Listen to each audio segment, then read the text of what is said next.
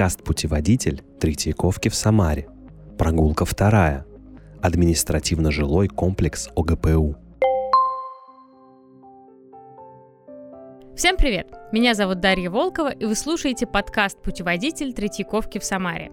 Здесь мы знакомимся с архитектурой конструктивизма, причем именно на локальных самарских примерах. Конструктивизм — это архитектурное направление, или иначе творческий метод, который был распространен среди художников, дизайнеров, архитекторов в 1920-е и самом начале 30-х годов. И в первом выпуске нашего подкаста мы уже начали рассказывать о том, что такое конструктивизм и каковы его особенности. Мы познакомились с архитектурой жилых зданий, и вы можете начать с первого маршрута или вернуться к нему попозже. А также напомню, что в описании к выпуску есть ссылка на дополнительные иллюстрации. Сегодняшний маршрут, второй, будет очень компактным. Всего 5 объектов, и все они в пределах буквально одного квартала. Мы познакомимся с таким архитектурным явлением, как жилкомбинат.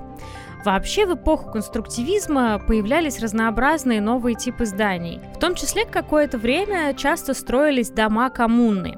И это такое отражение идеи обобществления быта и наиболее близкая иллюстрация определения Ле Корбюзье «дом, машина для жилья». Такие дома сохранились в Москве, Петербурге, Екатеринбурге и некоторых других городах. Однако в Самаре домов коммун построено не было. Вместо них как будто больше прижилась идея как раз жилкомбинатов. Это такие архитектурно-строительные комплексы или ансамбли, то есть несколько зданий, которые удовлетворяют большинство потребностей жителей квартала. Работа, отдых, хозяйственные нужды и так далее – то есть жителю такого комбината или городка иначе можно почти не выходить за его пределы. Все, что ему нужно каждый день, есть поблизости. Виталий Самогоров, исследователь самарского конструктивизма, пишет об этом так. В советском градостроительстве складывается устойчивое представление о городе как конгломерате социально-пространственных единиц, комбинатов, каждая из которых представляет собой комплекс предприятий и жилья для рабочих.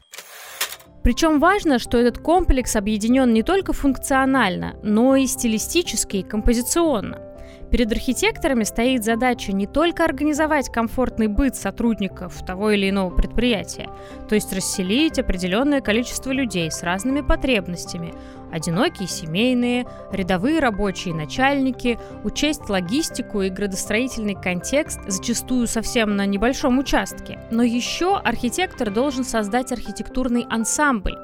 Архитектор жилкомбината создает объемно-пространственную композицию в масштабах целого квартала. И она считывается зрителем не одномоментно, а постепенно, по мере нашего движения. Можно сказать, что архитектура ансамблей – это скорее история, требующая времени, чтобы ее рассказать. Комплекс, который мы изучим сегодня, был построен примерно с 1930 по 1937 год для сотрудников Объединенного государственного политического управления. Эта структура, существовавшая с 1920-х годов согласно Конституции, должна была, цитирую, бороться с политической и экономической контрреволюцией, шпионажем и бандитизмом. В 1934 году ОГПУ вместе с УВД, Управлением внутренних дел, вошли в состав НКВД, Народного комиссариата внутренних дел.